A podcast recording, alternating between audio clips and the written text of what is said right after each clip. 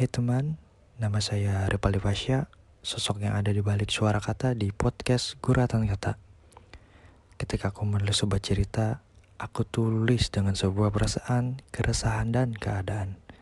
Semoga adanya podcast ini, teman-teman yang sedang merasakan hal tersebut bisa terwakilkan. Suatu ketika, ku termenung dalam diam.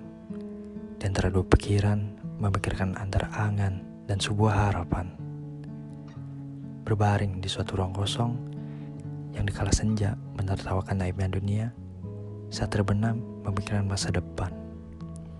Itu mungkin yang selalu jadi timeline yang ada dalam di otak dan pikiran. Duh, ada-ada saja. Hehehe. Cie, yang siang harinya, haha, hihi, malah memikirkan tentang diri sendiri. Mulai tampak sebuah kerentaan dan percaya deh, semakin dewasa, semakin hilang raut wajah riang. Mungkin yang ada di benak kita cuman gimana caranya mencapai suatu impian. Mudah diucap namun sulit. Karena untuk menggapai suatu impian akan ada rintangan yang menghadang.